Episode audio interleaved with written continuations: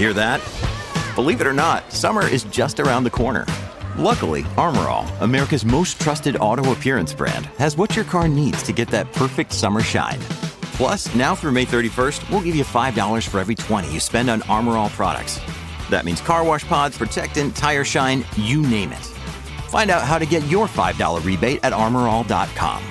Armor All, less work, more clean. Terms apply. Another day is here, and you're ready for it. What to wear? Check. Breakfast, lunch, and dinner? Check. Planning for what's next and how to save for it? That's where Bank of America can help.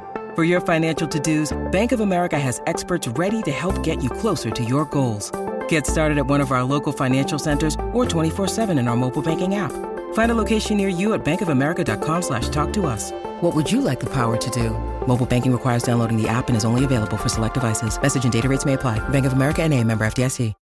When you need mealtime inspiration, it's worth shopping Kroger, where you'll find over 30,000 mouthwatering choices that excite your inner foodie. And no matter what tasty choice you make, you'll enjoy our everyday low prices, plus extra ways to save, like digital coupons worth over $600 each week. You can also save up to $1 off per gallon at the pump with fuel points. More savings and more inspiring flavors make shopping Kroger worth it every time. Kroger, fresh for everyone. Fuel restrictions apply.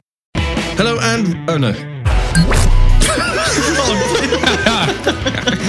Beautiful. Ah. Hello ah. and oh no. It is the end of the F1 season. We're here to talk about everything that went down in the Abu Dhabi Grand Prix this weekend. We're going to do another Nerds quiz and discuss everything else that's gone on around the paddock.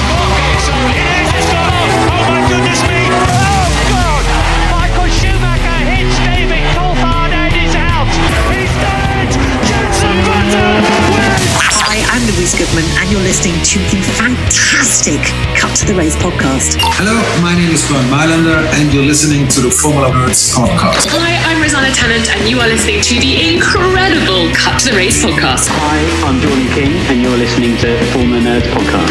Hi, I'm Crofty. You're listening to the Cut to the Race podcast. It's lights out and away we go. Hello and welcome to the Cut to the Race podcast. We have just seen the final race of the season, the Abu Dhabi Grand Prix. It's been a long season, but we're here to talk you through everything that went on and more. My name is Ollie, and on the panel with me, I have Abby. How are you? I'm good, thank you. I'm a bit sad now though, because obviously the F1 season's over, so we've got to wait till the beginning of March. But how are you, Ollie? I'm very well, thank you for asking. James McKenzie, how are you, sir? I'm all right. Uh, I'm not as sad as I've been after former seasons. I'm kind of, I'm okay with this season ending now. It's it's felt like it's dragged on at times, but you know, I'm still here and happy to talk about it. Good. Thanks for coming. Um, Sam, how are you?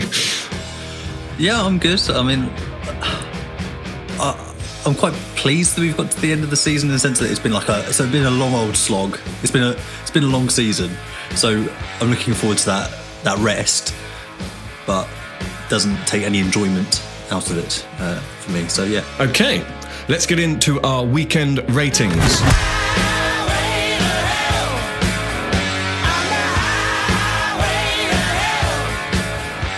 It was a weekend of sadness, happiness, joy, so many mixed emotions around the paddock.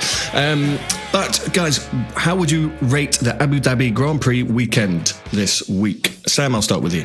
Oh, it's, it's difficult because, like, even even the race today, it was just so like for a lot of it, but then it kind of came alive a bit towards the end. So I don't know. I think having F two back was great as well. Added to the whole kind of uh, element of the, the, the weekend, and obviously of Logan Sargent um, and his super license uh, situation. So I'm going to give it a six. Um, I think Abu is always going to struggle to be, at least for fans at home, this kind of climactic, exciting, you know, crescendo to the season because it's just not the best circuit for it. Um, but yeah, so six. Six out of ten from Sam. Uh, Abby, what would you give it and why? I'm going to give it a 5.5. I mean, the weekend as a whole was all right. Obviously, like Sam said, F2 came back and for me, that was more enjoyable than the F1. It was quite sad and somber with Vettel obviously leaving and then the other drivers who don't ever drive next year. But the race, I think the chaos and drama of Brazil kind has kind of hindered my opinion of Abu Dhabi, kind of, because this wasn't that exciting compared to the Sao Paulo Grand Prix. There were some exciting battles on track between Leclerc and Perez and that, but it wasn't too exciting or that interesting for me. Okay, and James. And yeah, you guys have covered a lot of what I was going to say, but it's yeah. I mean, it, mixed emotions. It was it was okay, and like you said, the, the F two was was good to see back. Uh, if I put my Lewis hat on, it's a one out of ten because it was just a, a weekend of PTSD and uh, and disappointment. But no, as an F1 fan, yeah, I'll give it a six point five. I'll give it the benefit of the doubt, and yeah, it's Brazil was always going to be a hard act to follow. Yeah, I'm going to meet you there with a six. I think it was. Um, it was a difficult weekend because we're losing so many friendly faces from the grid, such as Vettel and um, Ricciardo for now. So yeah, it was it was difficult, mixed emotions, and certainly, as you said, James, I think you've hit the nail on the head. The amount of replays we had of last year was unnecessary um, throughout the coverage this weekend. It really brought back some trauma for me, but it was uh, yes, a solid six for me. So we're going to get into the famous Nerds quiz next, and then we're going to talk about the weekend news, highlights from practice and qualifying.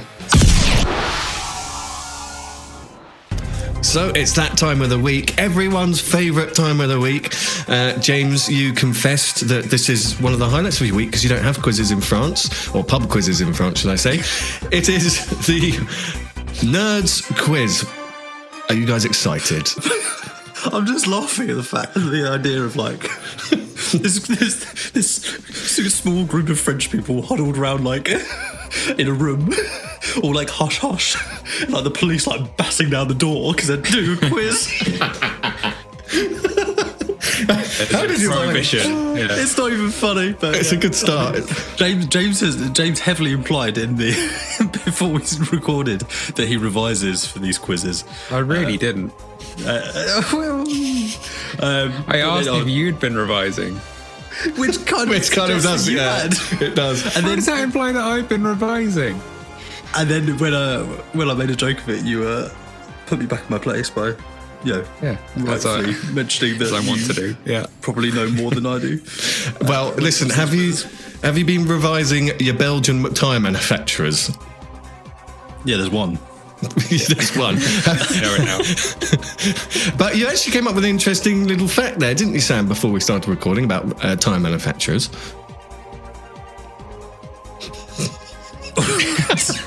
I did. oh, was it you, James? Sorry. Yeah. Go on.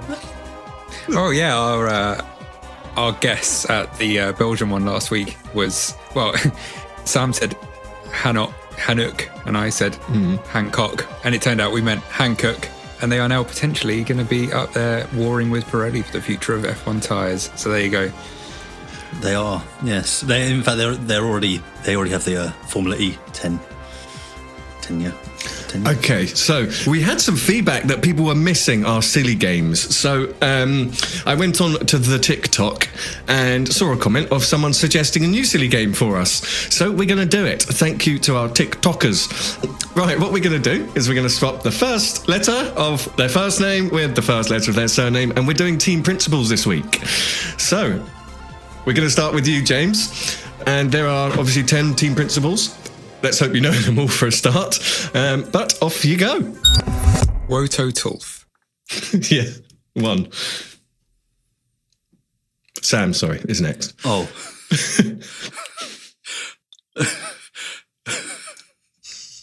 so I just can't do this game. Christian Corner. That's an attempt at a double H. Sounds like a convenience store. yeah, it does.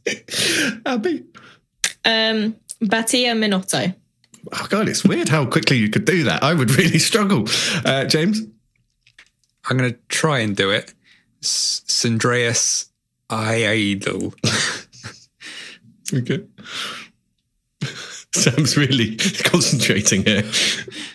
Vred Fasseur. Yep. Oh, nice French accent. Um, I don't know how to do. Zvar Otfanawa. The, yeah. A decent effort. At Kind of. Thanks. Uh, Cost Japito. yeah.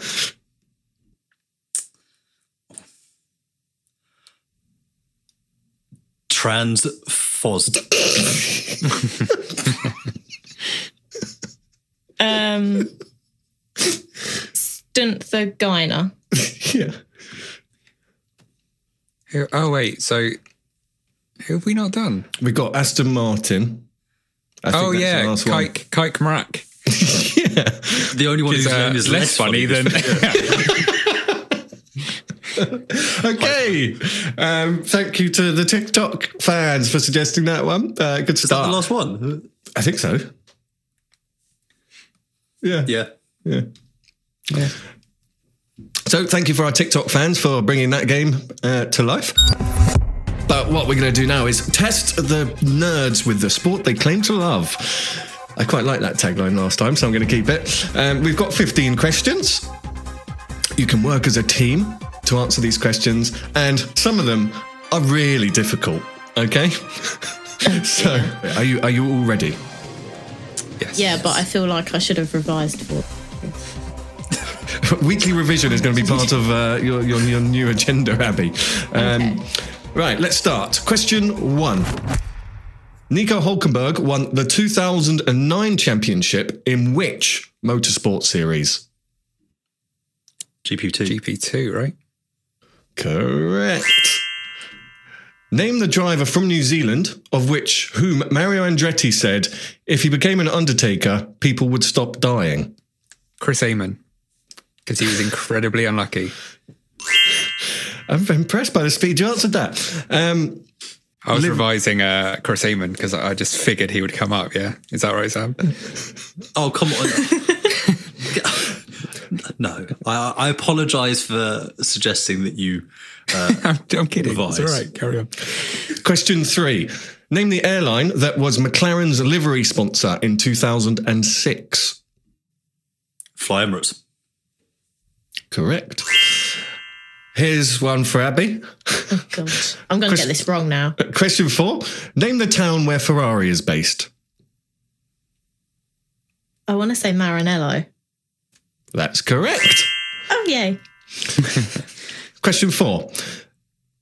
Name the surname of the father that competed in F1 in 1987 to 1991, and the son competed in 2007 to 2009. 2007 to 2009. And what was the sorry the first the father? When did he? Go? 1987 to 1991. Um, it 07 to is. 09. I I feel I'm- like I'm- it's a. Is it a Japanese driver? Oh, and well, yeah. I mean, Nakajima was around then, but his his dad was in it for far longer. Or no, Maybe no, because. Nakajima, Nakajima was Nico Oh, no, Hulkenberg's yeah. teammate in 2010, so it's not that. It can't be No, no. Piquet. Is it Nakajima? No, no, it's it's Nakajima. Oh, is that your final let's go with answer? Naka- that- Oh no, it that's was the final- Rosberg. Rosberg was Hulkenberg's teammate in 2010. No, no, he wasn't. What are you talking about? It was Barrichello. It didn't take Barrichello, long to yes. break Sam today, did it?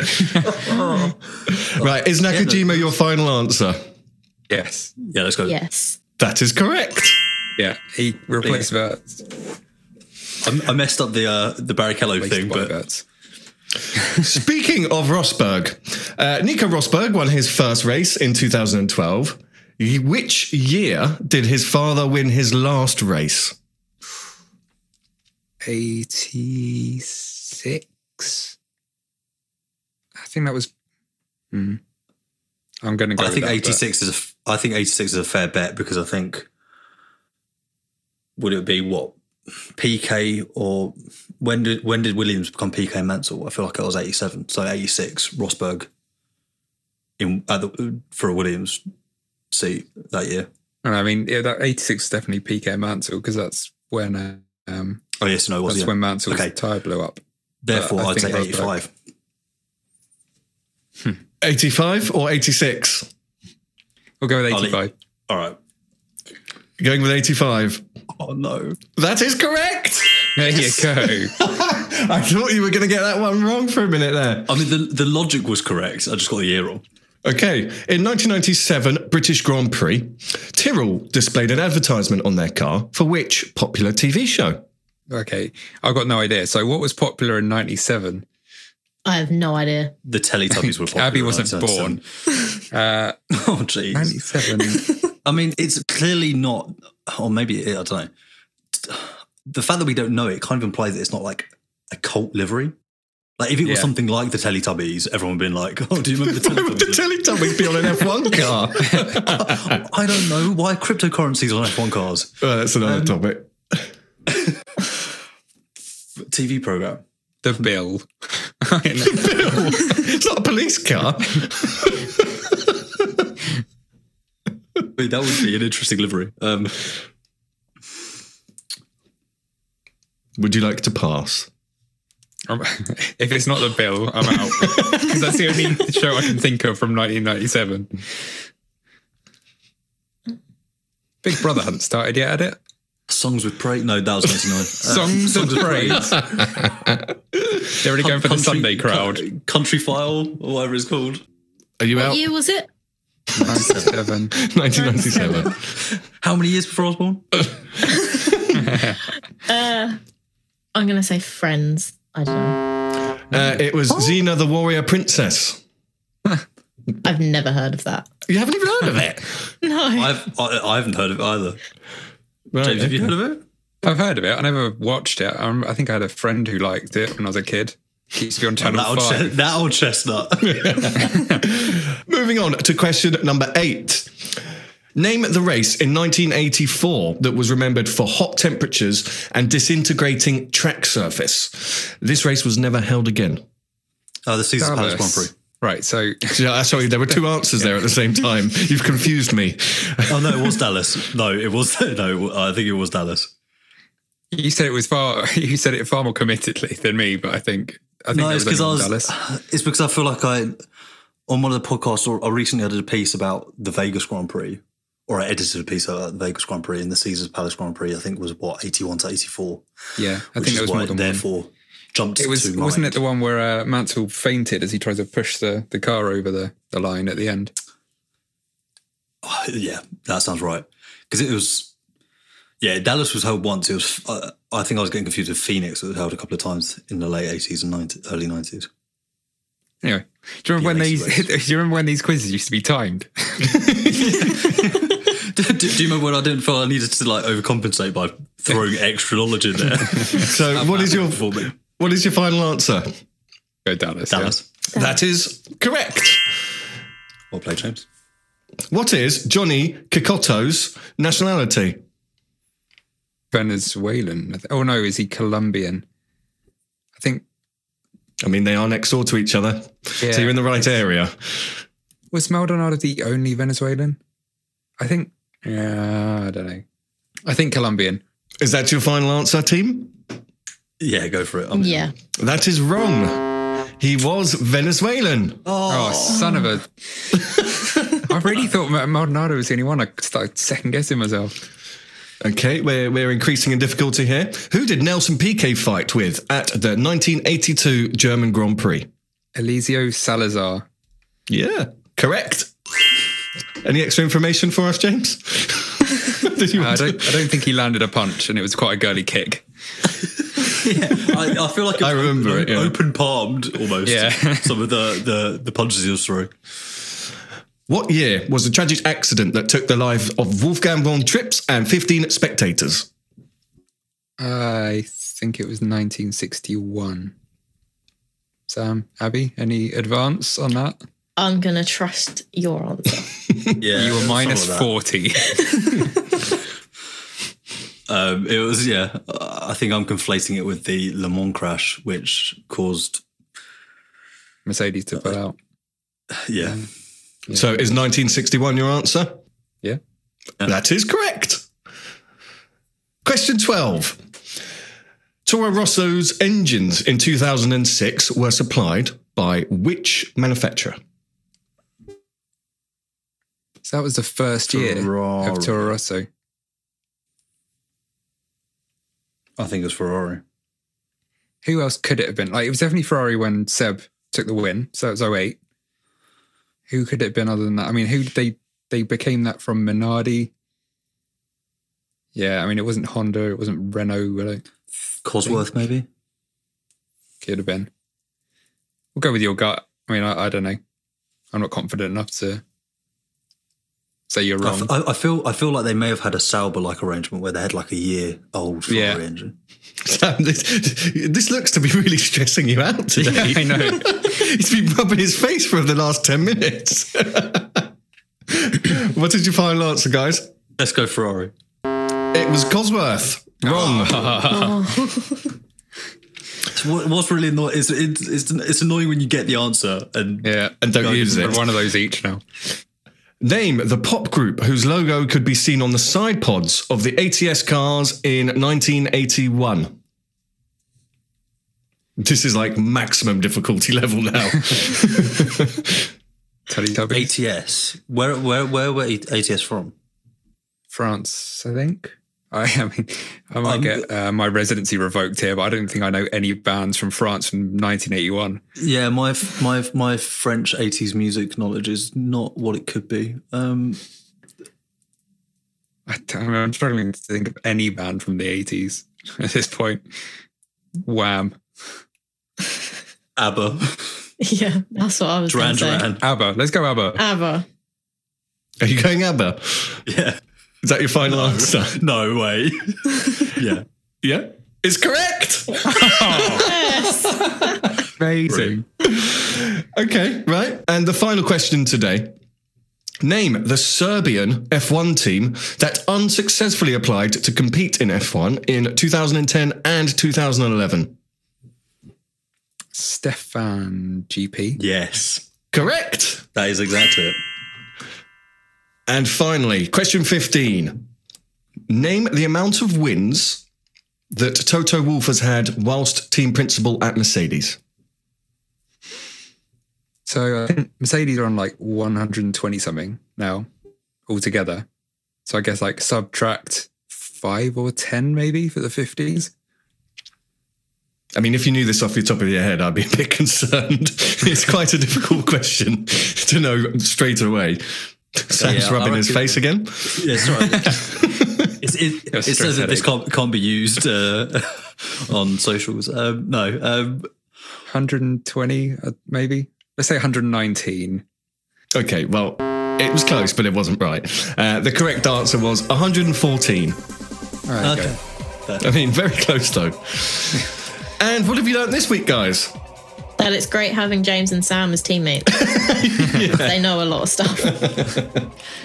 I mean, I, I've definitely learned that ABBA won an F1 car once. That's that's my main takeaway from this. Yeah, good. My, my, my main takeaway is that Toto Wolff has won 114 races as a team principal. So you got 11 out of 15 this week, guys. How are you feeling about your We're score? Progressively worse still. I mean, the, qu- the questions are getting progressively harder. Let's Yeah, be honest. Yeah. There's always next week. That takes us to the end of the quiz this week. Thank you very much, panel. So there was a lot of news this weekend, a lot of things to tie up. Um, Sam and Abby, would you like to take us through what you consider to be the top three of the weekend? Yes, absolutely. Um, but actually, the biggest talking point of the weekend, or at least one of them, was not an F1 topic directly. It the action or the the circum you know the circumstances which would dictate this news agenda were decided in F2. And that, of course, is a really butchered way of saying that Logan Sargent had his super license points uh, that he needed to um, earn over the weekend in order to take his seat with Williams for next season. So going in, um, he needed to finish, you know, I think seventh at the lowest by our calculations um, in the championship, um, and yeah, there was obviously a, a tense um, atmosphere for him. Had a spin in in uh, first pra- in practice for F two. Had a spin in his FP one session as well with Williams. So clearly that was kind of you know, you know having an effect. Um, well, I guess we'll get into what happened later on, but that was a big talking point. Will he do it? Will Mick Schumacher take the Williams seat if he doesn't?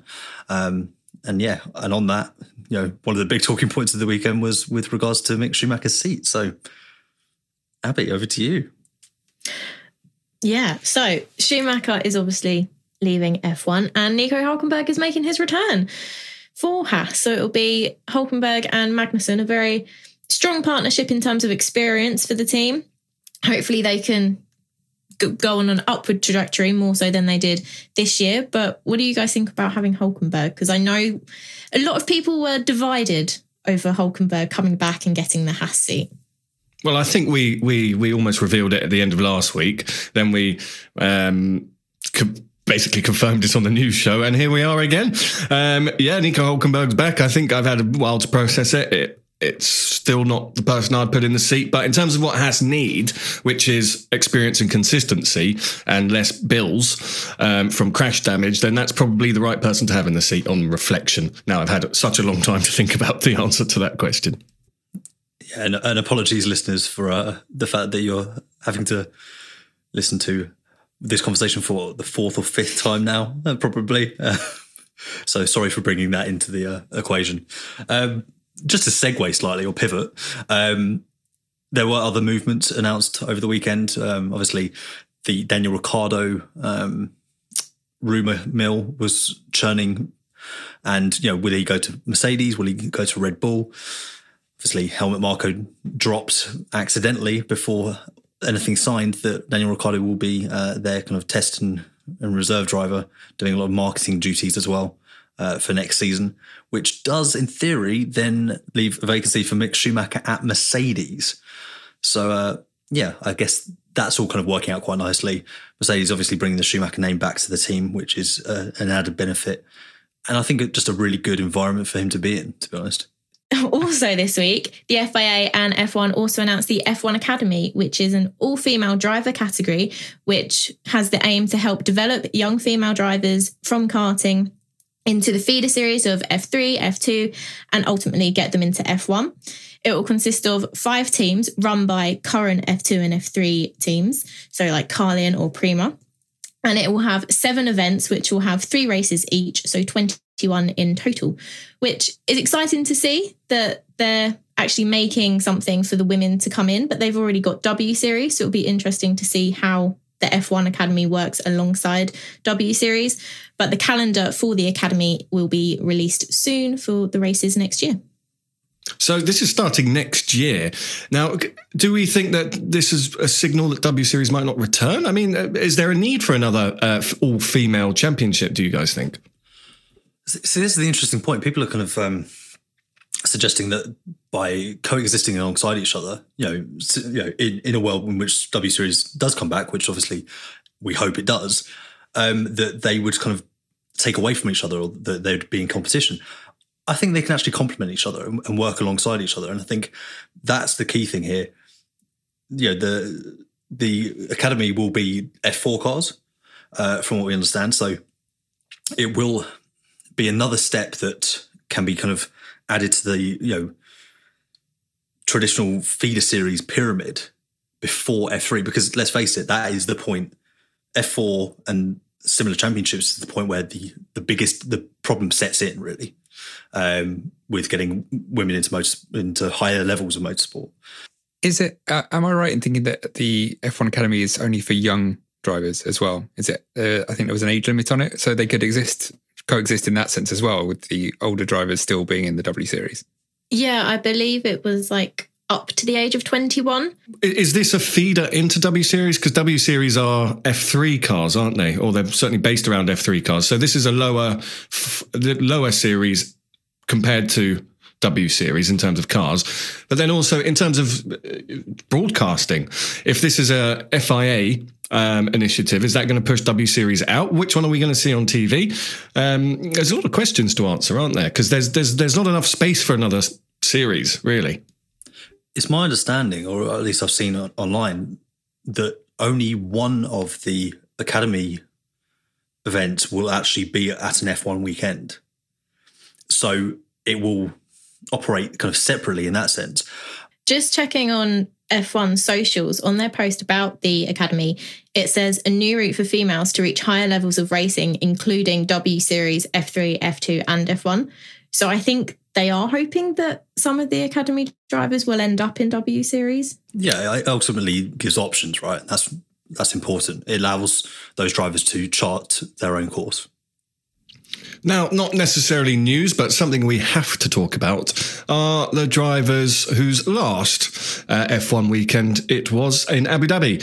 So, guys, let's just talk about Sebastian Vettel. I mean, he's he's really transformed as a human being. I think we we, we need to talk about our favorite and least favorite moments with with with Sebastian Vettel. I mean, he he's played such a fundamental role in, in, in our sport over the years that he's been in it.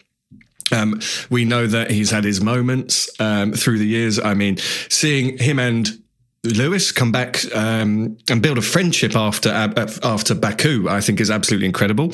And uh, this weekend, Seb did admit that he was wrong when he rammed the side of his car. But Seb has transformed into a, a fantastic ambassador to this sport. What? How do you guys feel about uh, him leaving? And and the le- what, what will be his legacy? Because he, he's not talking about what his legacy will be, is he? Yeah, I mean, he's he's kind of turned into the well, one of the elder statesmen and certainly the he seems he, he feels like the dad of the grid now. You know, obviously, particularly with drivers like Mick, uh, he's very very much been a father figure too. But yeah, I mean, you know, where Fernando's still a bit too uh, a bit too salty to be a father figure, I think, for for certain people. And uh, you know, Lewis kind of exists on his own plane in, in certain aspects. Although it's great to see him take the the drivers out and suggest apparently that that idea for that meal they went for and pick up the bill, supposedly. Although it wasn't the one that people seem to think it was on Twitter. I was going to say yes. So there, there were rumours that it was a hundred and forty thousand pound bill, um, but the, the, the the receipt that was floating around social media had lots of alcohol on it, and I mean lots of alcohol on it, and only fourteen people at the meal. So I'm sorry, guys, that's debunked. Yeah. Uh, but yeah, as, as, for Seb, I mean, he'll be remembered. He's as one of the best. Obviously, he's he's had his ups and downs in his career, but he, end of the day, he's a four time world champion. He's got the third most wins of any driver in history. And he's ended his career is incredibly popular. So, you know, I think he's in a pretty good place. Sam, do you feel like there's going to be a hole in the grid next season without Vettel there? Yes and no. I think whenever someone steps away, someone uh, inevitably steps up.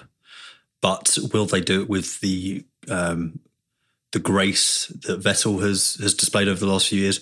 I don't know. I, I, I, like to think that Alonso would maybe start stepping towards that kind of role. Um, but again, you, you, just don't know. Um, I think it's right that Sebastian doesn't uh, try and dictate what his legacy is. I think it's not necessarily for someone to decide themselves. Um, and when it comes to his my my favorite moments of Vettel, they're actually the the moments that I hated the most at the time that four year run of dominance as a as a Hamilton fan, I no didn't like it. Obviously, no, um, didn't like it. yeah, I, yeah, eloquently put myself yeah. there. Um, but looking back on it, it was just like that nine race slate in 2013 is just ridiculous. Looking looking back now, so yeah, that that was that was brilliant. Um, and and yeah, I think he's grown into something larger than the sport. Um, and he, he, transcends that. And I think for, for, that reason, it's the right time for him to go. And he's going on his own terms. He could have stayed. He wasn't forced out. Um, and I think that's important for someone who has the stature he does within the, the racing community. And there are three other drivers leaving the grid this year. That's um, Mick Schumacher, Daniel Ricciardo for now, we keep saying, and also Nicholas Latifi. Abby, what are your thoughts on on those other three that are leaving, and um, which one are you going to miss the most? I'm definitely going to miss Ricciardo the most. Um, it is sad to see him go. He's had a couple of tough years with McLaren. I think he said after the race today to Sky that he needs this time away to kind of find a piece of himself because looking back at his time at McLaren, it has been quite frustrating and disappointing for him. With Mick, I'm sad to see him go because I feel like his career is only just getting started. But I do think having a year out or two, maybe as a reserve driver, just taking some time to learn off track rather than like being straight in an F1 car and having to perform and maybe having the pressure of his name to perform as well.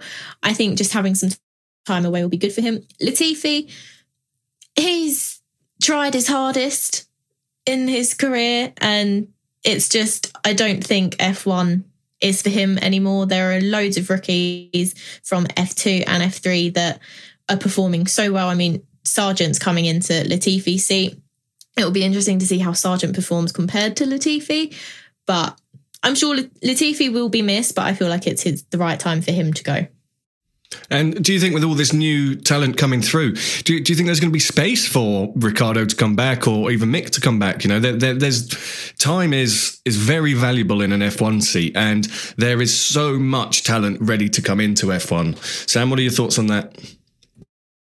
I think the, the out of the four drivers leaving the grid at the end of the year, the most likely to race in F1 again is actually still Sebastian Vettel. Um, I think that that's a hot take right. Yeah, maybe a little bit, but Ricciardo, I think he will have a year with Red Bull. I don't think he'll take that seat in 2024. And I think he will just kind of step away slowly over time um, and do guest appearances for a while in other series, IndyCar, NASCAR, maybe.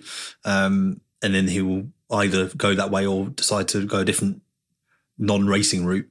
Um, Mick, unfortunately, I think I think it's been a difficult two years for him. 2021 completely on you know, the car was you just can't really prove anything, especially when you're not to be overly harsh about Mazepin when your teammate is just not good enough for Formula One. It's just not up to the, the quality of Formula One. It's really difficult to to have a benchmark, and I think he's then had to uh, adjust to that this year with Magnussen. Um, and obviously, I know that opinions divided on actually how strong he has been compared to, to Magnussen. Um, but I think he will be trying to keep his career alive for the next couple of years in hope of maybe getting the Audi seat. Um, but he's not going to step into the Mercedes role if Lewis was to retire unless he performs brilliantly in a reserve role there. I think ultimately the name has maybe been too much for him. And moving on to Latifi, I think history will remember him less favourably than is fair. I think events have will dictate how people remember him, not necessarily that he was in a Williams at a very difficult point um, in that team's you know storied involvement in Formula One, and he was also up against a what I imagine will be proven to be a generational talent in George Russell it's you know it's it's difficult. And you know this season I think Alex Albon again is another underrated driver. And last season everything that happened at Abu Dhabi I think has had a, an effect. So yeah I think whether or not Latifi would have got a drive in F1 to begin with without money obviously debatable but this is how motorsport works at these levels. So yeah I, I don't think any of those three will be back yeah, I mean, on Latifi, uh, you know, he's had some awful press, um, but he's still one of the best in the one of the best drivers in the world. Um, unfortunately, you know, he, he, he hasn't scored many points in his time. He's he's had 13 retirements. Um, he's scored nine points. His best finish was seventh, um, and his best qualifying was tenth. Um, they're, they're, not stats to to, to impress, but um, I, I believe F1 will always remember Latifi. Yeah, it's it's an interesting point you make, Owen. Yeah, he will probably remembered, if nothing else, for the crash last year. Unfortunately, just because it was one of F1's biggest ever moments. Uh, but yeah, I mean, however you spin it, he's been at worst the 20th best Formula One driver in the world over the last few years. Often not that, and how many other professions would you be the 20th best in the world at something and be openly mocked constantly? If he was the 20th best footballer in the world, he'd be, you know, the, the Ballon d'Or ceremony, like getting potentially nominated. It's it's the incredibly harsh world of F1. I I think the thing that really bothers me about Latifi is seeing him being reduced to a meme. And that is ultimately, and that, it's the it's the age we live in, right? social media. Um, and I'm sure I've used the phrase "go Tifi" before. Um, I know people on this panel have, right? everyone's done it. But over time, as I think it, probably that that crossover point was last year in Abu Dhabi when it just stopped being funny. Um, when the the hatred and the visceral reaction to an innocent error. You know, drivers crash. It happens. He wasn't also he wasn't alone in that incident. It wasn't like he just it was a complete unforced error. Okay. Well, before we move on, let's just um, let's just remember some of the highlights from Sebastian Vettel's career because he he will be certainly missed. Um, he had 57 pole positions, 122 podiums, 53 wins, and four world championships. It was an incredible career. So thank you, Sebastian Vettel, from everyone at the Formula Nerds for everything that you've done. So let's move on to some of the weekend action. Uh, James, would you like to take us through some of the highlights from the practice sessions? Well, yeah, has has been the case for the past few weekends. Really, there were plenty of new faces or newer faces in FP1, and they performed better than they had done. I mean, we saw in the more recent FP1 sessions with the young drivers that generally they were stuck on hard tires and just poodled around, picking up mileage and ending up 16th, 17th, 18th, 19th, and 20th in the timings. Uh, yeah, we had a bit more of a, a, competitive showing. We had Liam Lawson up in fifth in FP1, only a, a, couple of tenths off Sergio in the other Red Bull. Was filling in in Max's seat, which is a great showing. And Robert Shwartzman in the Ferrari in seventh as well. Uh, and it started, it looked like it could be another great weekend for Mercedes. Carrying on from Brazil, they got a 1 2 in FP1, but that wasn't how it would prove to be the the truer picture started to appear in FP2.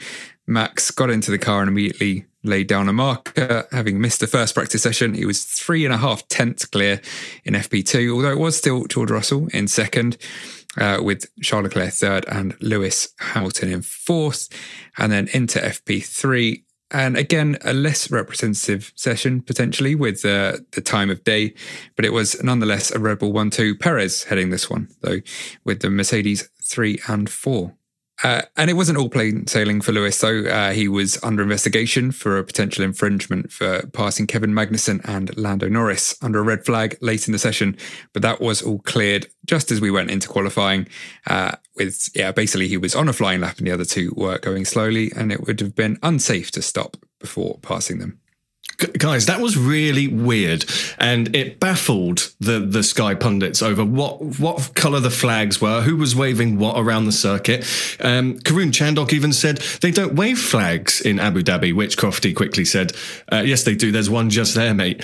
Um, there was massive confusion over what side of the board was what color. It seemed like a bit of a mess when I was watching that session. I thought it took quite a long time to announce the result of whether he was going to get some sort of penalty or not but in the end he didn't. So we don't need to talk about it. But yeah, sensible work from the FIA.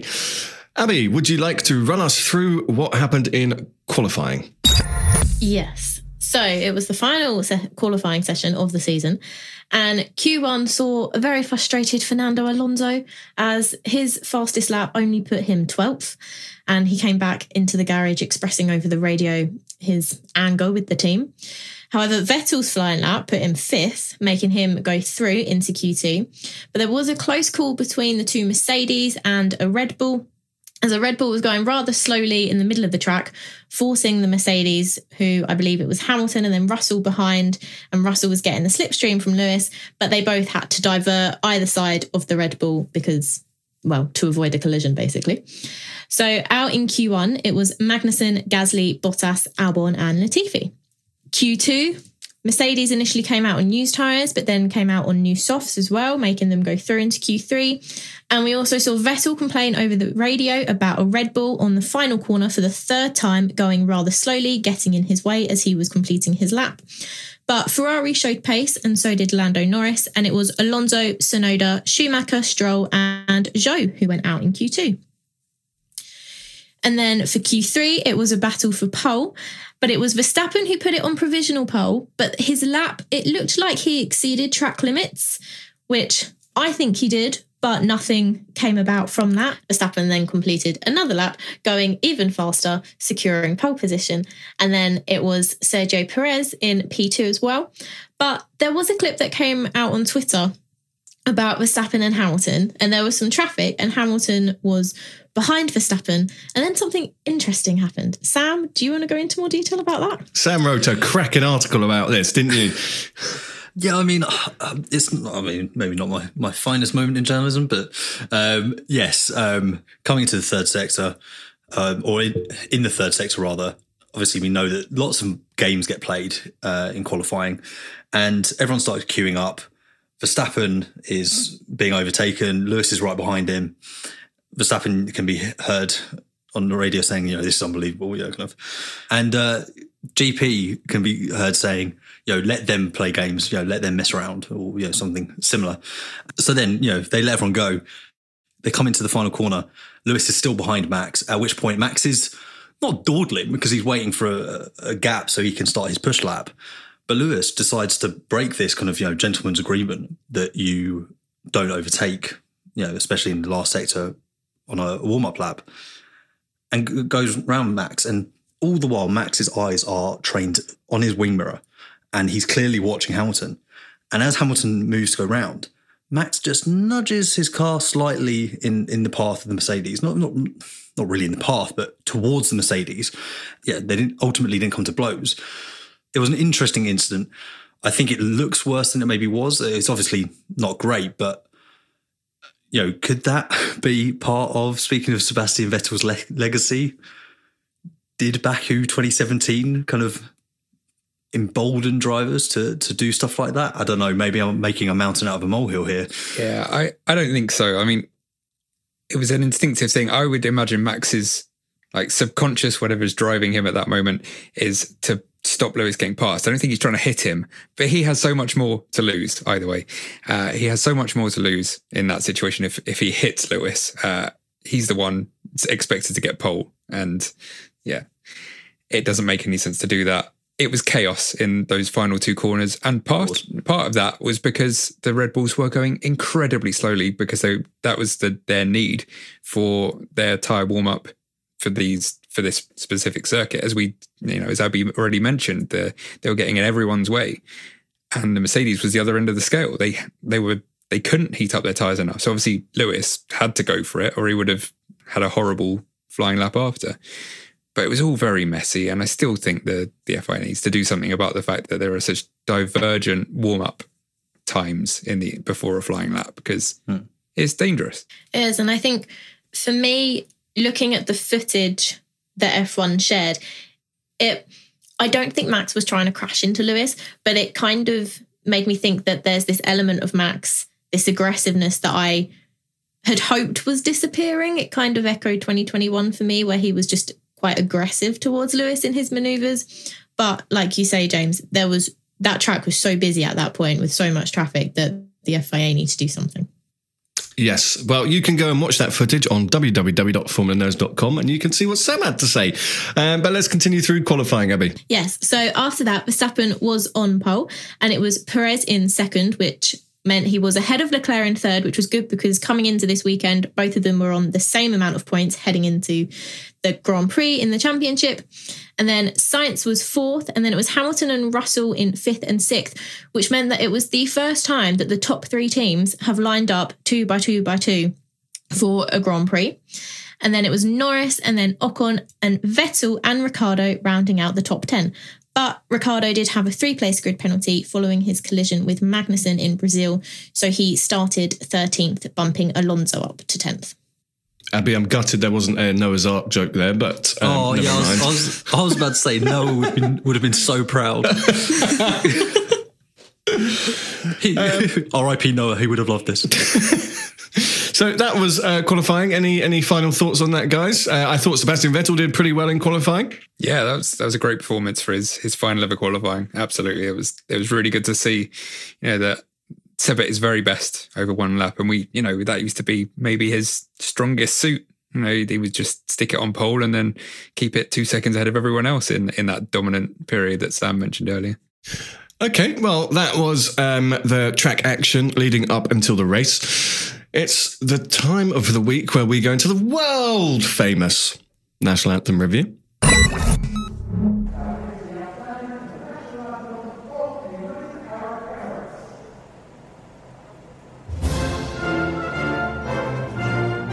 Okay, so the national anthem review for the last time of the year.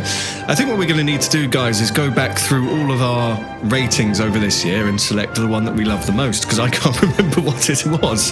Um, we've had some terrible ones. There have been better ones. There have been ones that Sam compares to Disney films, and even James does as well. But this one, an observation I made when planning this show was that it was exactly identical to last year.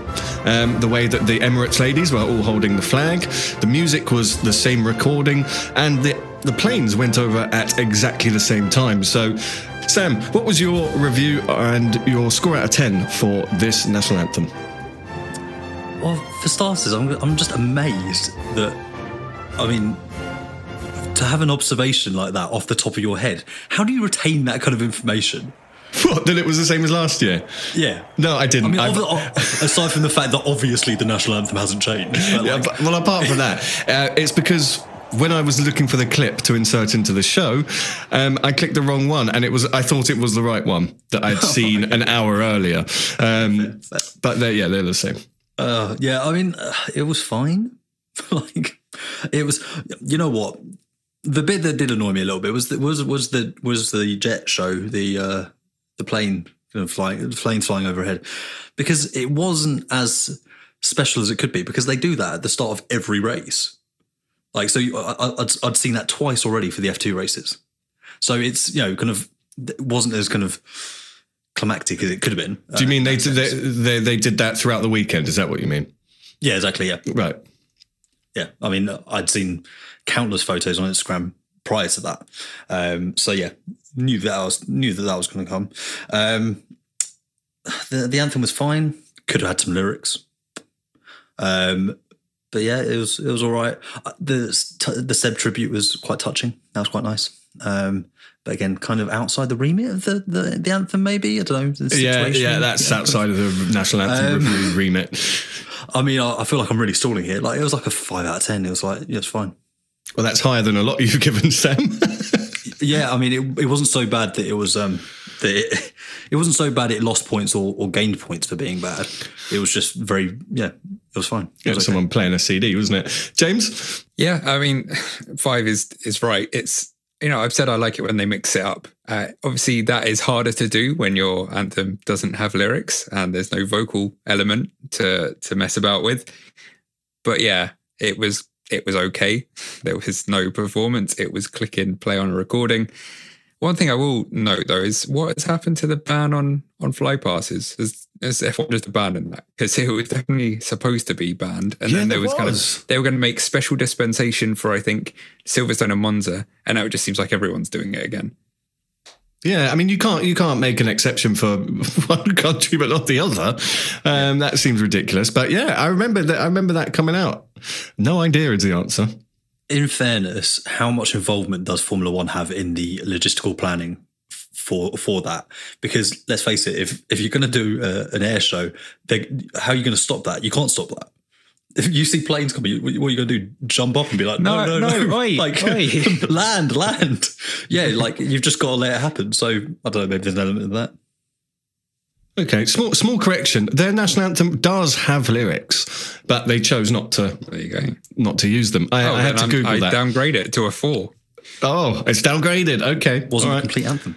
No, it wasn't. It was half. So now it should be out of five. Um, Abby. Um, I'm going to give it a five out of ten because it was quite upbeat. It didn't go on for too long. It was quite short. Um, but I did miss seeing Danny Rick dance because throughout other national anthems, he's been standing there bopping along to them, but I didn't get to see him this time. Daniel will be missed because of that. But actually, I quite liked it. It was short and sweet. It didn't oversell it.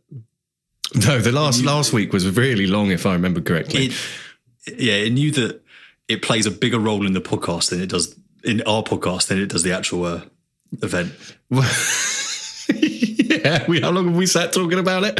Um, well, I've, Sam, I've given you the lyrics if you want to read them. Okay, I'm going to give it a six out of 10. I liked it. Um, they've taken away the bad singers, they've got the music playing so we can hear it. Um, and I think they've taken aboard quite a lot of our feedback, but we're gonna we're gonna give some more feedback. If your country has lyrics to your national anthem, use them. Oh, on the off-season shows, could we maybe get James to pick out a flag at random and then we review that national anthem? That that's an idea. Yeah, my street, sure. Okay, it's that time of the week where we get to review the race. Um, it wasn't the greatest Trek action, um, but there was a lot of overtaking. And I did hear a stat that this year there has, well, prior to this Grand Prix, there has been. Uh, 25% more overtakes in this era of F1. Um, some of the tracks had something like over 200% more overtaking. Guys, as a whole, do you feel like that, that's representative? Um, 25% more overtaking this year? I would have thought it was, it should have been higher based on what we were sold. No, I think that's about right. I don't want to be a Debbie Downer, but more overtakes doesn't necessarily equate to better racing. Yes. But I think a 25% increase is probably you know, 25 to 50%, obviously that's quite a big swing, but like you don't want two, you know, 200% overtakes at a more overtakeable circuit would be ridiculous. Um, so yeah, is quantity, quality over quantity, I think is important. Now, I did wonder when they said, right, some of them have been uh, over 100%, 200%. I was like, right, well, which, which ones have brought those percentages down to 25%? James, do you know? So you're asking me which are the less overtakeable circuits? Yeah, that's a coin Sam's phrase. Well, the, the, the circuits that had less overtaking than last year, I think, is what I was trying to get to. Yeah, I mean, I'm not sure.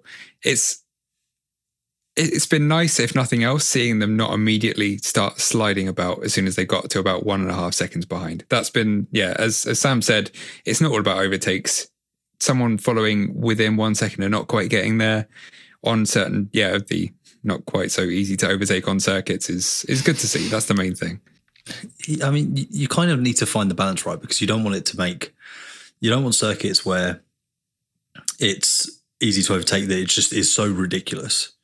You know, Martin Brundle made the quite an astute point in the commentary that at points overtaking moves are happening halfway up a straight. You want them to be battling into the corner. So sometimes DRS has become too overpowered with the cars um, changing for this season. So there there are things you need to address at each race. I think you need to look at each circuit in in isolation and work out exactly what you need to do there to produce better racing.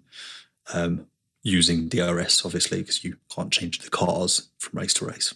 I did find out this weekend that DRS is going to be activated after one lap of a race rather than two. Abby, what are your thoughts on that? Do you think that's a good thing? Personally, I think the first few laps are exciting enough anyway without needing DRS. Yeah, I think in a lot of races this season, we've seen some very chaotic and dramatic opening laps without DRS. I think because it is the opening stages of a race, everyone is fighting a lot harder going into turn one. Everything is just heightened, I feel like, at the moment. I think it's fine activating DRS where it is now. I don't think you need to activate it any earlier because, like Sam said, sometimes overtakes and that drivers become like they rely on DRS too much to do that. And I think that can sometimes hinder the action in a race if you're just like getting in the slipstream, then getting DRS and going past. Hmm. Um, yeah. And also, if you activate DRS too early, you're going to have 20, well, 19 cars with DRS, right? It's not going to really work.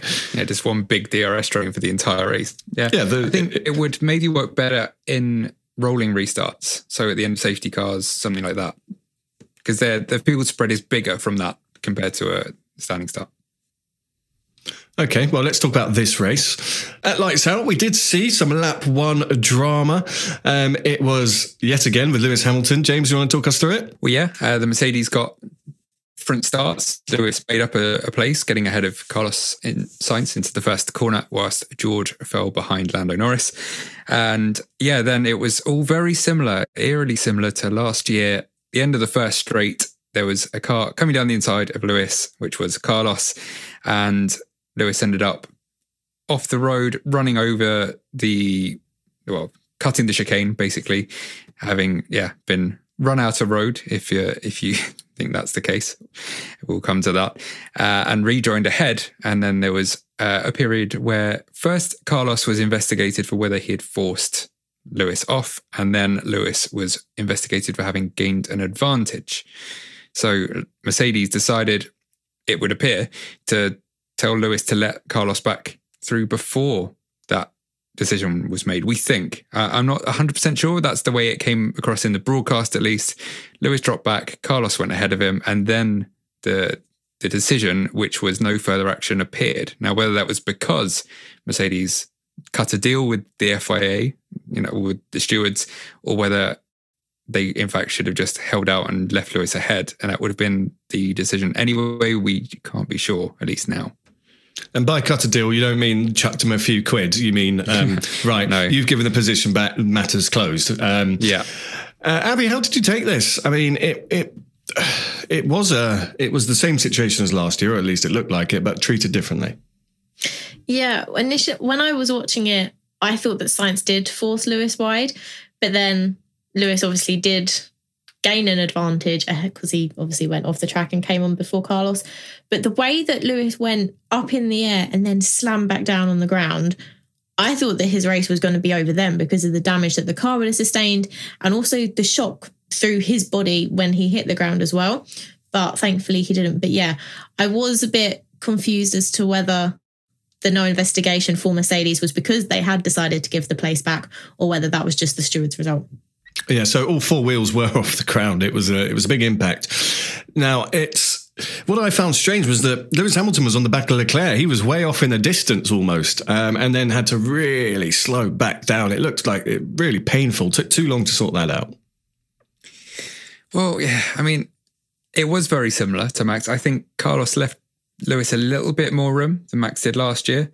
Uh, there was there, there wasn't a car's width, but there was, you know, maybe a half or a third of a car's width. He didn't go right to the white line.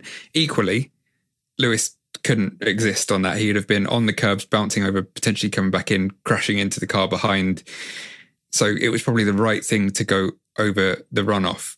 Whatever you think about whether he should have then immediately given it back. Most drivers, I think, in that situation are probably going to, you know, when it's a borderline call, they're not going to give the place immediately back. I think my bigger point is why is that sausage curb or whatever it was that Lewis bounced over there? Because, oh yeah, okay, you dissuade people from cutting the chicane, but then people who are innocently forced out, it wasn't like Lewis went, okay, yeah, cool, I, I can't be bothered with this corner. That it was the right course of action because he would have been trying to get back onto the track, bouncing over a curb with whatever, you know, who's coming. And it's a potentially, like Abby said, it could cause an injury. We've seen that enough times recently in F2 and and in the W series. I just don't understand why it's there. Make bollards or something to slow them down, but don't have these things that launch the cars in the air. It's ridiculous. Yeah, you're right. I mean, Abbie Eaton broke her back on one of these curbs um, in uh, Circuit of the Americas. And yeah, I'm looking at where it's placed. Obviously, it's there to, to detract from going over it.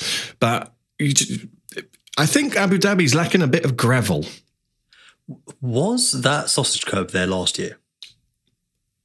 I wondered that. I, I was like, well, obviously Lewis didn't bounce over anything last year, so have they added it, or did he just go across a different bit of track? Because it didn't on the replays, it didn't look obvious. It wasn't, you know, one of those massive orange sausage curbs. He it just seemed like he bounced over something that we could barely see.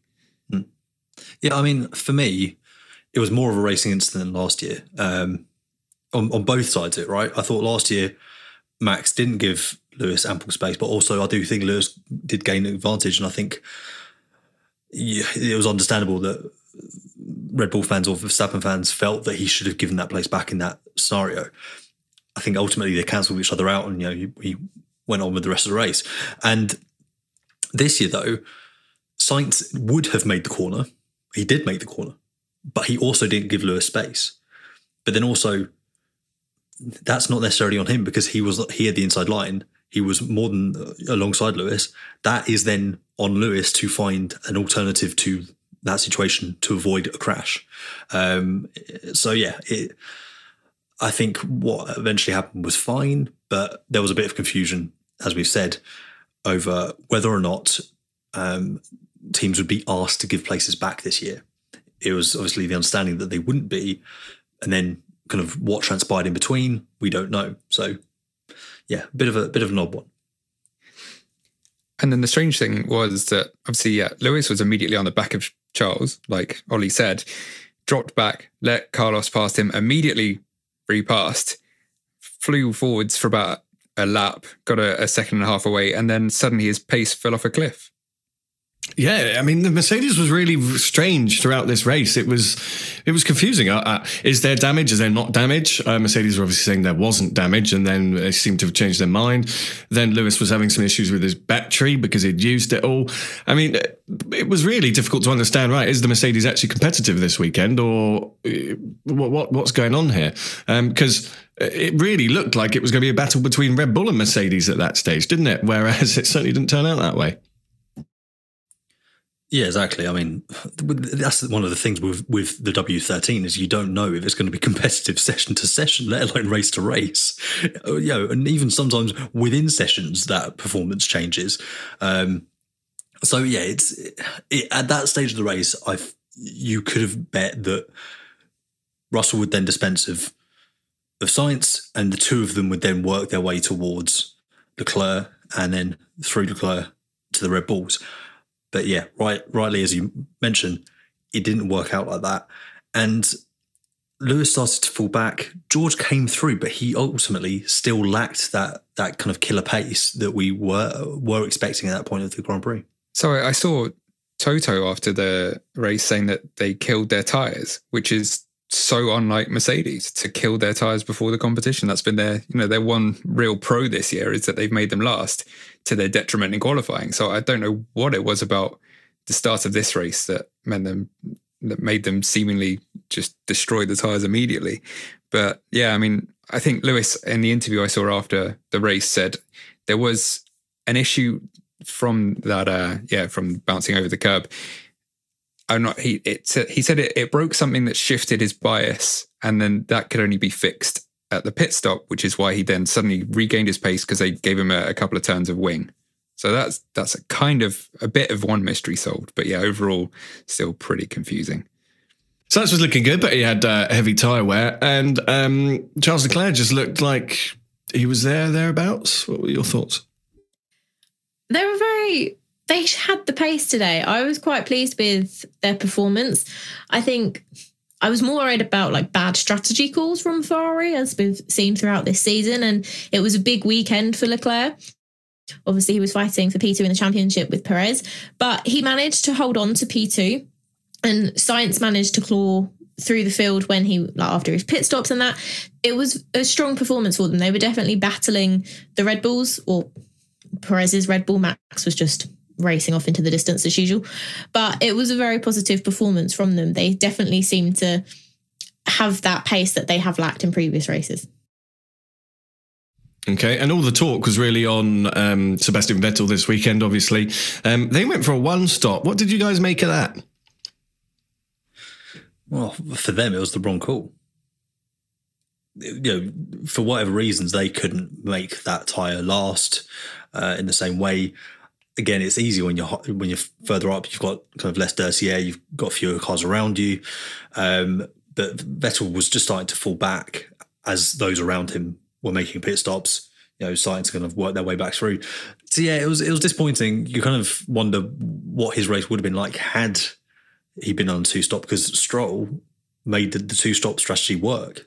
I think yeah, it clearly didn't work. Um, the fact that Lance has ended up ahead of him when it looked like Seb was going to be fighting for best of the rest, it's a shame. But yeah, I mean, clearly the one stop I think was it looked like it was set to be the the right decision for Lewis, uh, where he ended up anyway. But yeah, for whatever reason, it didn't work for Seb. And it's particularly disappointing in that case because in the early stages, he had some good action with Ocon. And obviously, it was in an Alpine sandwich. So you kind of thought, you know what, this could be a, a race long kind of, you know, tussle. This could be, this could be interesting. And, you know, ultimately he fell back. So we were kind of deprived of that in his last race. Oh, it would have been a very fitting battle, him and Fernando in his final race. Yeah.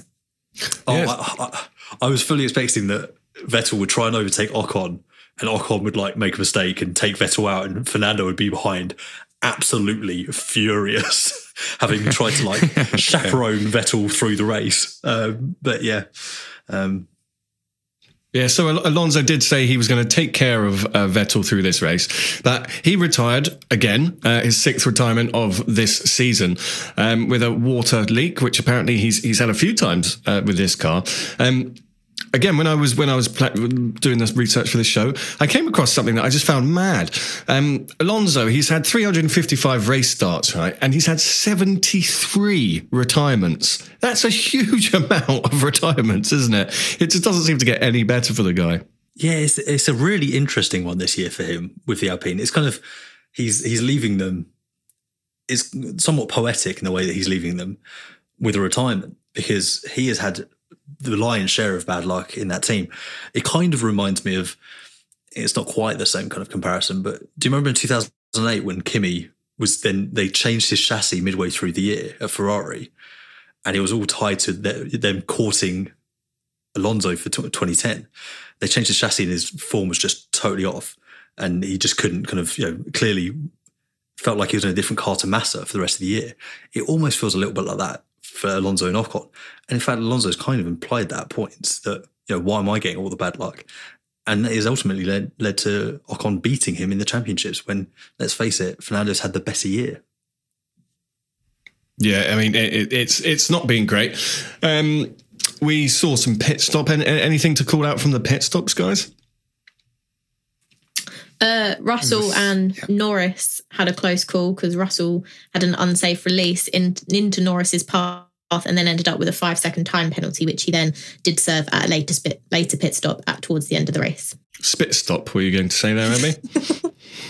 pit stop. Spit pop. Stop. Oh, we should we should not do this game with just random words. um, so yeah, that wasn't good. I mean, uh, apparently when Russell was coming out, he said, "Yeah, yeah, I knew he was there. I saw him. It was it was an unsafe release, wasn't it? There's no there's, there's no challenging that." I found that quite funny actually. George was like, "Yeah, I saw him. Don't, yeah, no worries." Like, or like, yeah, you saw him, but Lando didn't hit you. Like, there's nothing George could have done in that situation. He was like, "Yeah, you saw him piling into the side of you." Like, that was an obvious tactic for, "Don't give me a penalty, please." I knew it yeah, was there. I was yeah. managing it. Yeah, but it makes it worse. They're like, so you saw that you shouldn't be doing this, and you did it anyway, mate. Like, yeah. Yeah, he, he, you, an F1 car, you cannot see who's coming down the pit lane um, until seconds before, and especially that angle, you're not going to be able to see him. So yeah, that was that was quite amusing. Um, and we saw a very sad incident. Um, we were all wondering, and I, I'm not I'm not meaning to be unkind here, but we were wondering if Latifi was going to have some sort of accident throughout this race. Um, he did, but he, he didn't cause it, did he? Oh, this is again more poetic justice uh, on top of Alonso's uh, race. Yeah, so going into turn five, Schumacher is quite a way back. Clearly misjudges the distance or how long his nose is, um, and yeah, just kind of nudges Latifi round, and they kind of do this lovely synchronized spin uh, as they pirouette. Um, so not Latifi's fault in any way, but as the Haas Twitter account did kind of kind of tongue in cheek point out, that Tiffy and Schumacher coming together at Abu Dhabi is somewhat familiar.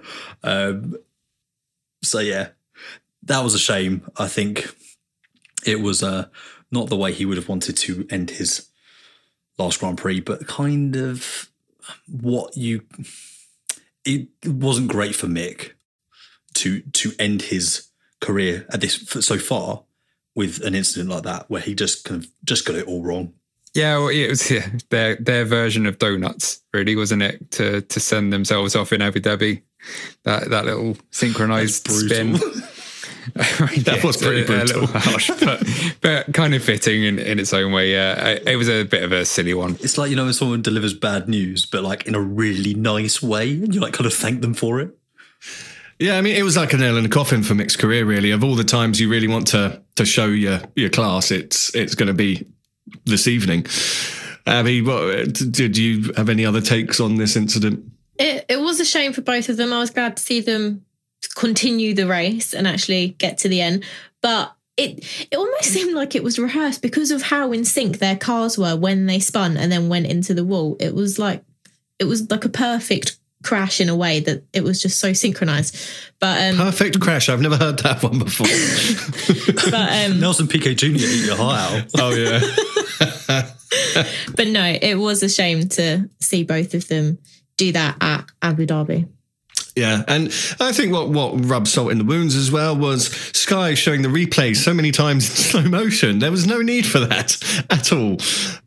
So yes, uh, that was that crash. Um, James, it ended his race, didn't it?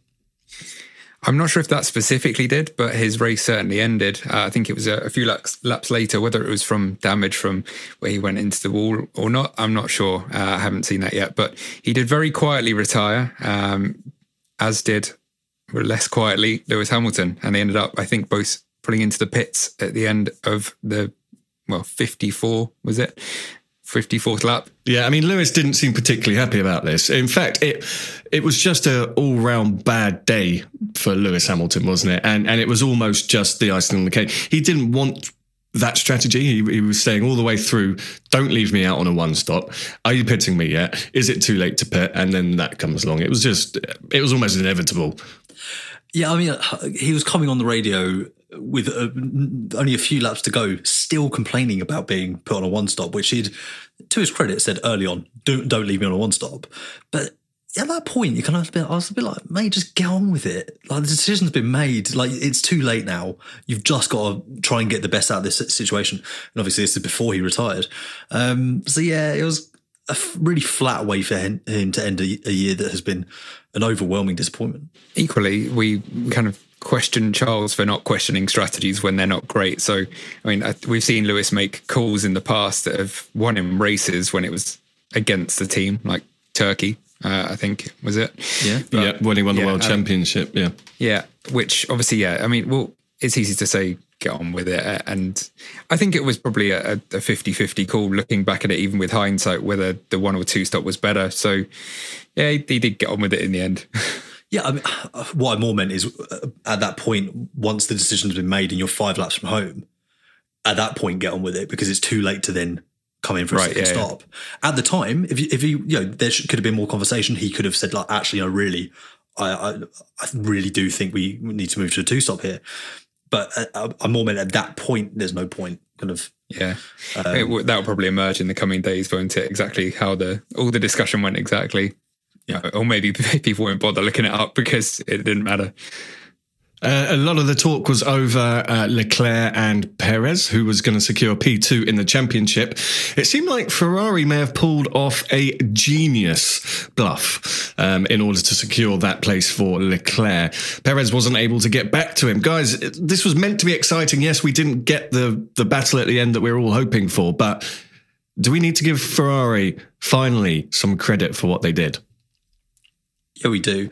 And I actually found it quite exciting. This was the highlight of the race for me in those closing laps. Obviously, Perez being tricked into a, a two stop race. But what I thought was really interesting is that when Ferrari started to kind of, you know, look like they're heading that way themselves, could they have brought Max in to cover off the Ferrari? Would that have worked? I'm just kind of spitballing here. But by taking the car that is behind into the pits, he had more work to do to then get back there. So it wasn't as clever as it could have been from Red Bull's perspective. But yeah, it was uh, quite gripping to see whether or not he would manage to catch Leclerc back up. Similarly, on that point, if Red Bull really, really wanted this one too, could I mean, obviously it never would have happened as we've seen last week, but could Max have done a, a bit of a, a, Lewis in 2016 and backed uh, Charles up into uh, into Perez and helped him get that second place? See their rationing for that when they were talking to Perez on the radio was that actually it would have aided Leclerc's defense because it would have given him DRS. And bearing in mind, this is a very different track now than it was in 2016. From that, you know, obviously turn nine is, you know, that whole section is much more easy to overtake. Um, one thing they could have done, and obviously they're never going to do this, is early in the race switch Verstappen and Perez. Yeah. You might have had to give Perez the win but it just kind of gave me the impression that ultimately Perez cared more about P2 than Red Bull did. See, I wondered the same thing, Sam. I thought, right, what you do is you swap them around early in the race. Um, it seems like a well a no brainer if that's your objective. However, there is still the fallout going on, and it, it's not gone away over what happened last week. And ultimately, um, it, it wouldn't have mattered now. But Max has been very clear something did happen during this season. And they're not saying what, it's all staying in house, but something did happen. And clearly Max he's not going to give anything away. He was driving his own race. You know, we heard Max egging on Perez saying, "Tell him full send it, your tires will be fine." But he's not out there to help him. Eh, and nothing, nothing seems to have changed there, does it, Abby? No, it doesn't. And when Sky were talking to Lewis and Max about last year on their coverage of Abu Dhabi 2021, they showed a clip of Perez defending for Max to get ahead and get the win. And Max said, Checo is a legend. And then I think it was Crofty, and he asked Max and was like, So do you owe Perez an apology then for last week because you couldn't even help him that one time? And Max was like, "Mm, Well, no, I don't owe him an apology. I've said my reasons why. I'm not going to change my mind. But it did feel like, I feel like Brazil was a tipping point for Red Bull where they're all a bit all over the place now, especially like in the race. I think Perez said over the radio, Max is holding him up. So for me, the logical point then would have been to swap them round. And yes, Max would have lost out on another win, but he's already got the drivers' championship. Red Bull already have the constructors. They've never got a 1 2 in the drivers. So surely, whilst Max races for himself, as a team, you'd want to help your second driver get P2 if there were ever any doubt that it was the Max Verstappen racing team, we've seen that over the last week. I mean, the, the, we haven't discussed the statement. The statement came out after the news show of was just blatantly, fragrantly a lie uh, that they only told him at the last corner when there's just clear evidence that Yeah. they told him earlier in the lap. Yeah. And then which Max immediately in the press conference contradicted. Did you say fragrantly a lie? It's a fragrant lie. yes, it's a very, it's very, it really smells of a, a bull. What was the word that Horner made up that everyone started using? It was like a Uh, deflammatory. deflammatory. Yeah, that's that's, that's your along those lines. deflammatory. Yeah. fragrant lie. I like it. Always cool. Yeah, so I mean that that was an important time, and Perez obviously didn't get Leclerc. Um, Leclerc was clearly driving absolutely fantastically today, especially on those tyres, which were very, very old. I mean, the odds were against Leclerc, really, weren't they? Oh, they absolutely were, and I think it, it was such a mature, mature. that's my new word. mature and assured drive. Um, it was such a mature and assured drive from Leclerc. He didn't get um, drawn into strategy calls and changes that Red Bull were making. He just kind of, you know, we're just going to we're going to focus on this. We're just going to keep going, and ultimately, with the help of the team, they didn't get suckered into a an alternate strategy at any point.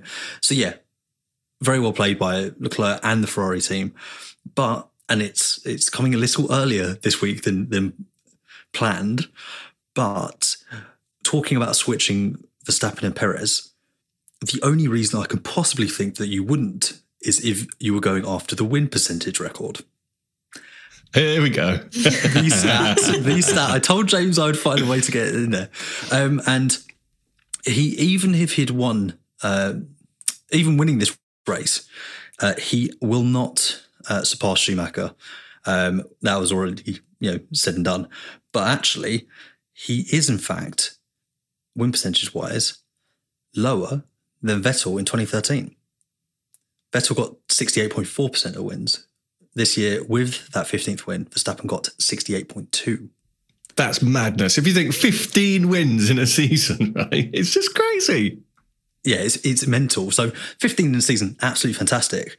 But yeah, he could have lost that win and it wouldn't have really hurt hurt his season uh, as such. But it was the first time he's won uh, on a circuit three years in a row. Um, and the final sort of story from this race was uh, the battle for sixth in the championship with Vettel chasing down Daniel Ricciardo. This was potentially quite exciting, but it didn't make it work in the end. It was just, we needed a few more laps, didn't we? Sounds familiar. Yes, a little bit. I, I think what's fascinating about the uh, battle for sixth in the Constructors' Championship was that Aston Martin and Alfa Romeo have had such juxtaposing seasons. Alfa Romeo was, was so strong in the early stages. And if you told us five races in, oh, yeah, by the way, they're going to finish on equal points, you'd be like, well, how? Like, what on earth could possibly lead to that happening? So that has been a real interesting development throughout the year. Um, and I'm kind of glad that Aston Martin didn't quite um, seal it in the end. I think it was Bottas's fifth place at Imola that was the difference maker there as the best result. With the final battle with Vettel and Ricciardo, I feel like Hamilton's retirement came into play because it allowed Vettel to get into the top 10. So, whilst I was very sad to see Hamilton retire, it was bittersweet because it meant that Vettel got a point. But it was great to see Ricciardo and Vettel battle till the very end. It was a shame that Vettel couldn't get past Ricciardo, but I'm glad that he got at least one point in his final race. Well, that was actually a battle for 11th in the driver's title, uh, in the driver's standings as well, because uh, it ended up with Daniel on 37 and Seb on 37. So that was a really exciting battle for 11th in the standings in for the can, final corner. I can sense the sarcasm there.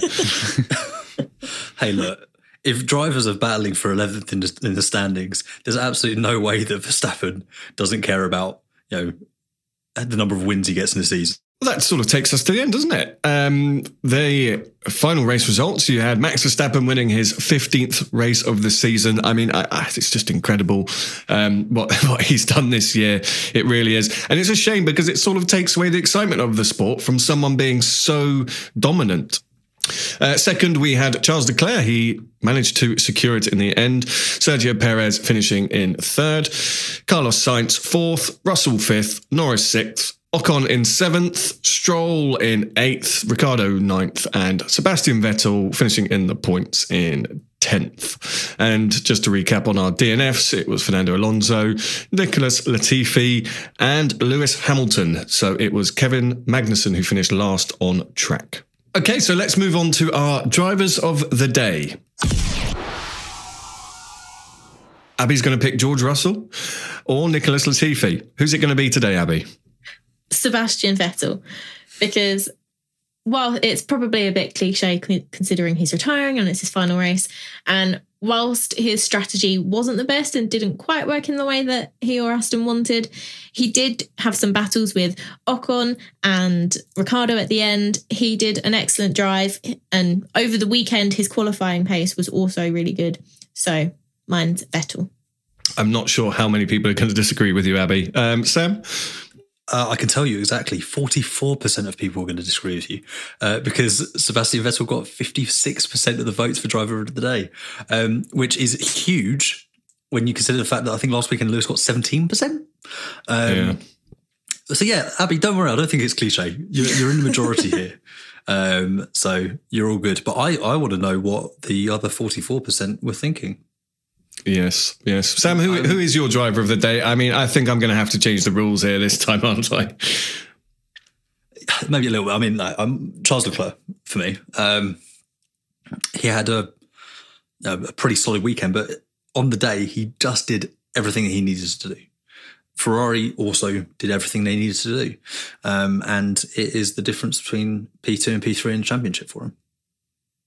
And James.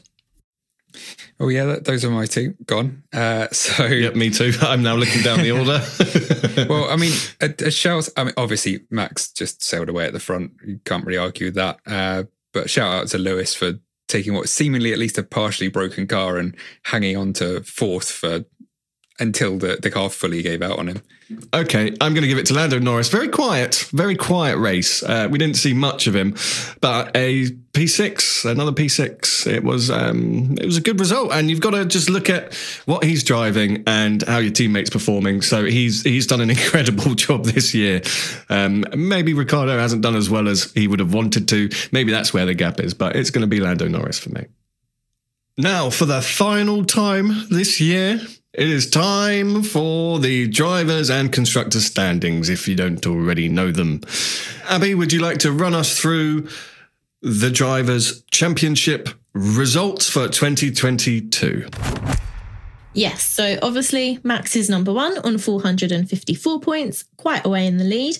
Leclerc secured P2 two with 308 points, only three points ahead of Perez. Russell is in fourth, ahead of Sainz in fifth, who is only six points ahead of Hamilton in sixth. Lando Norris is in seventh. Ocon is in eighth, ahead of Alonso in ninth. And Valtteri Bottas rounds out the top 10 on 49 points. And the Constructors' Championship results. James, would you like to run us through?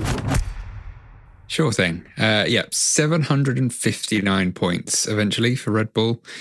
Uh, over 200 points, 205 ahead of Ferrari in second, who did hold off Mercedes. Ultimately, it got too close for comfort considering where they started the season, but they did hang on by about 40 points. And then we've got Alpine, who also hung on from McLaren, 14 points ahead of them. As we know, Alfa and Aston tied on 55, with Alfa getting the benefit there.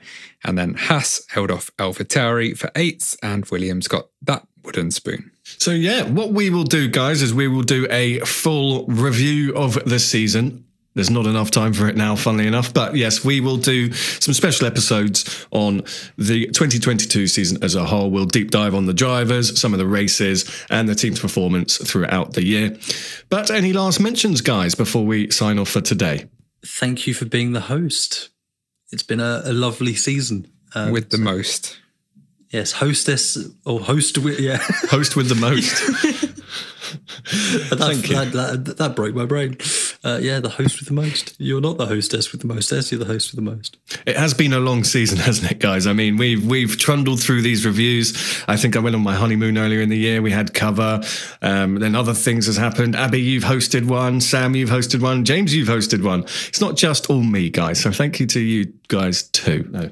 We'll be back next week with part one of our season review, where we are going to deep dive into everything, like I said. Um, and until then, you will have something coming out on Wednesday, won't you, James? Yep.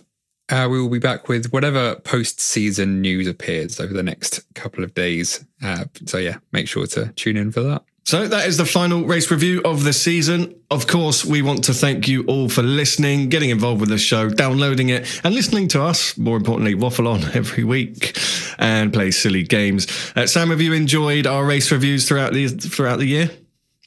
I I really have. Um, I feel like I enjoyed them uh, more than the people listening to me might, uh, which I might need to kind of address next year.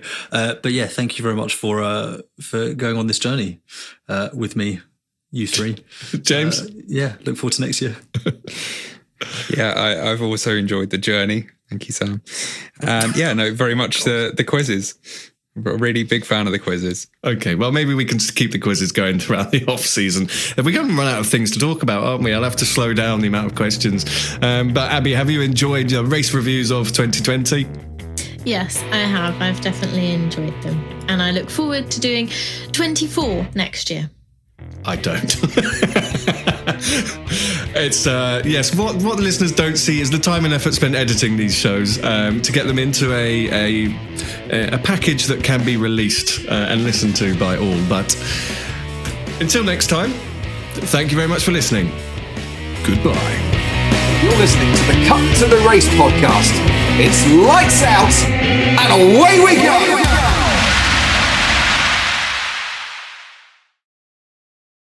Sports Social Podcast Network.